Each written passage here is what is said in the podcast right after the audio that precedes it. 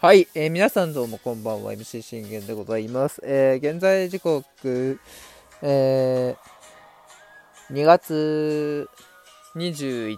日水曜日20時34分となっております、えー、信玄の全力的強ラジーというところで皆さんごよろしくお願いいたします。えー、この番組はオリファン歴12年目の私信玄がオリックス試合の振り返りもしくはオープン戦闘の振り返りそして、えー、吉信大谷等の振り返りえー、そして気になるチーム状況、もろもろなど、12分間で僕の思いの丈を語っていくラジオ番組となっております。はい、ということで、えー、3日ぶりの、え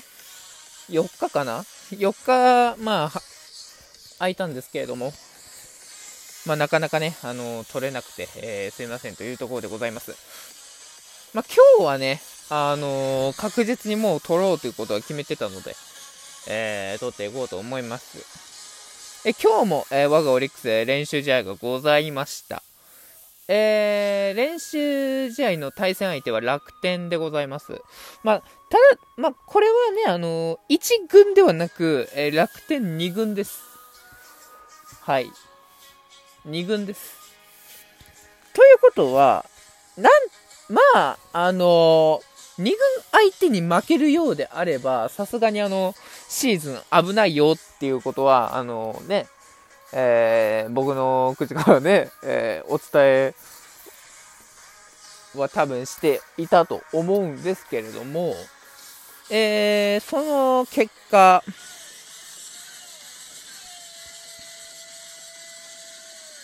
えー、7対2で、まあ、解消といった結果でございます。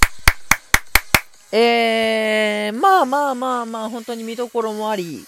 というか、えー、まあただね、その2軍にも、え11ヒットを許してるわけであって、11安打ですか。被安打11、え？そうですね、全部で11安打許してるわけであって、えー、対する我がオリは、1軍総メンバーで15安打と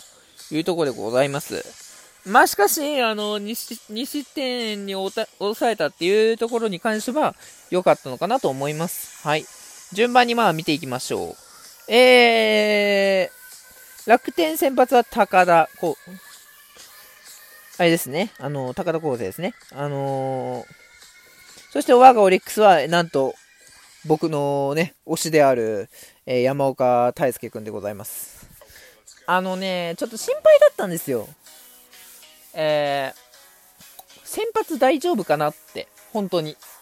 ここでもう一回、あの、ね、せっかくこう、中継ぎで慣れて、ね、来ている中で、また先発に戻して、本当にそれで君大丈夫なのかってこう、思ってはいたんですが、あのー、まあ、良かったですね。結果的にまあ2イニング無失点と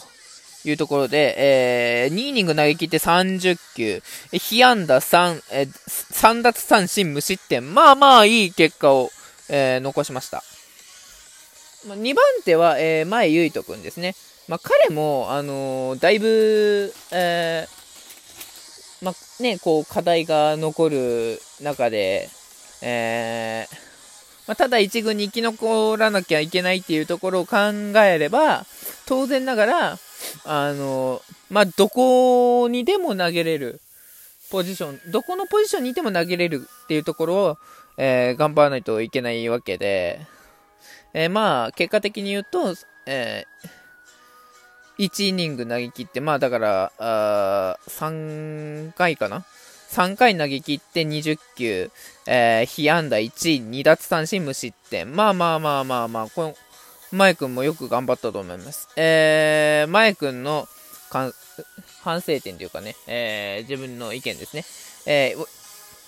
力を入れた時にバランスが悪くなってしまうので、バランスを意識して投げました。ヒット1本打たれはしましたが、思ったところにボールをコントロールすることができましたので、良かったと思います。これからもアピールを続けていかなければいけない立場でして、しっかりと頑張りたいと思っています。ということで、ね、しっかり分かってんじゃないの。ね。そう、やっぱ、ね、こう、一回一軍に上がったからといって、じゃあもう認識してもらえるかって言われたらやっぱそうじゃないんですよ。1回しか1軍上がってないというところ、ことは、まだ何かが足りないと。まだアピールが足りない。だから、1回のみの、え1軍登板になってしまうというところですよね。うん。まあ、ここからね、あの、まだオープン戦まで時間ありますから、ね、開幕オープン戦まで時間もありますし、しっかりそこで、まあ、調整してもらえればね、いいかなと思います。あのー、前くんの良さ、えー、バランスを意識して投げる、これがね、あのー、まあ、ヒット1本打たれたところで、被安打1許したところで、もう立て直せれる力はあるということが、あの分かったと思うのでね、自分自身で。しっかり、あの頑張っていただければなと思います。え4番手に投げたのは入山海斗くんですね。僕、この入山くんにも結構注目はしてて、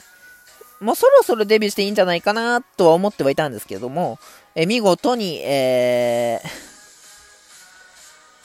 ー、1イニング投げ切って16だ、16球、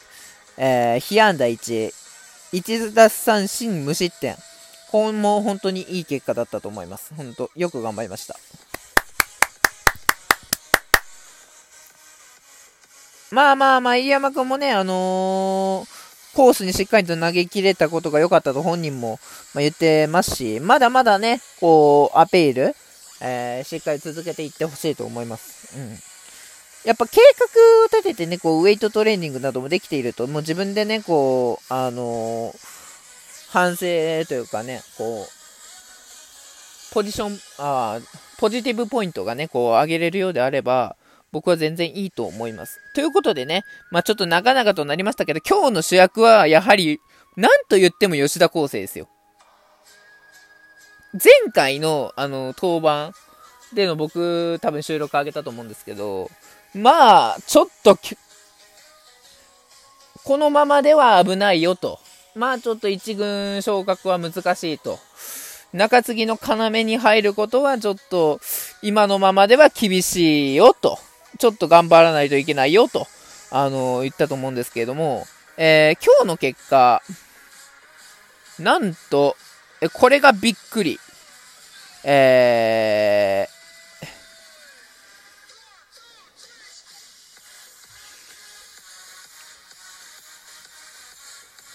ー、7回を投げて、8球、えー、無安打、1奪三振無失点、素晴らしいです。別にこれ三振ね、あのー、少なくても別にいいんですよ。吉田康生は別に三振を無理に取りに行かなくてもいいんです。そう。打たせて取ってきゃ全然いい。でも、これで、あの、日ハム時代では、あのー、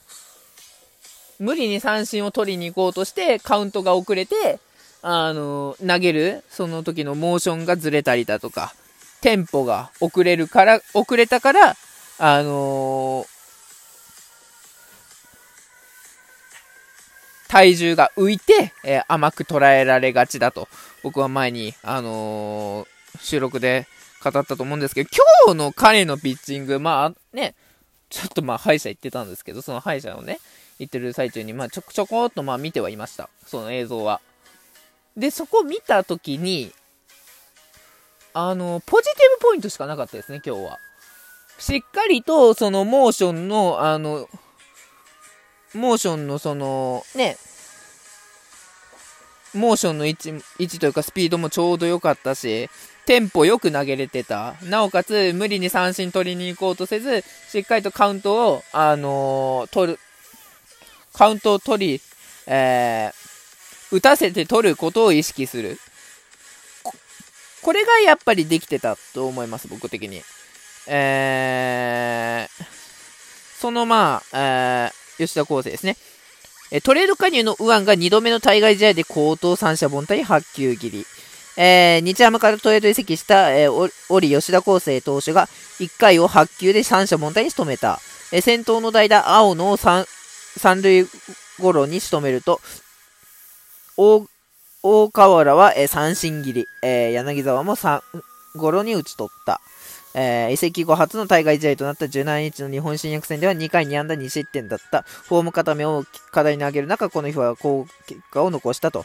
だから本当にもう、今日の吉田康生に言っては何一つ僕文句なしです。うん。いつもの吉田康生ではなく、しっかりとこの檻に入って、もう檻で身につけたその技術、なおかつそのアドバイスを徹底的に、えー、覚えて修正して、えー、今日挑んだ、その姿、僕は素晴らしいと思います。無理に本当にだからね、彼は三振取りに行くピッチャーでなくていいんです。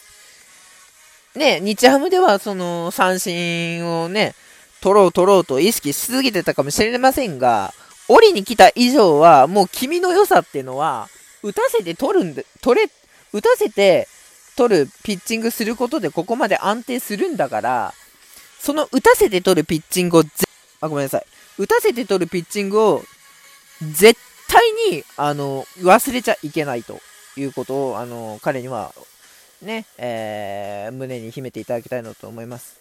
はい。まあ、あのね、打席では杉沢君が結果を残し、えー、広沢が頑張ってくれましたというところで、まあまあ、ね、こう、ちょくちょくとアピールに成功しつつはあります。はい。もうすぐで、えー、オープン戦も近づいてきておりますので、えー、まだまだアピール合戦は、えー、始まったばかりですのでね、このオープン戦までのその流れ、ましてやまだオープン戦までありますから、そしてオープン戦でもアピールすることで、えー、開幕での、え、ベストメンバーが決まるというところで、えー、頑張っていただければなと思います。なんせうちはね、4連覇かかっておりますから、V4 がかかっておりますからね。えー、まあ今年はその楽々 V4 はできませんがね。とりあえず吉田康生は本当に今日のピッチングを絶対に忘れるな。以上。バイバイ。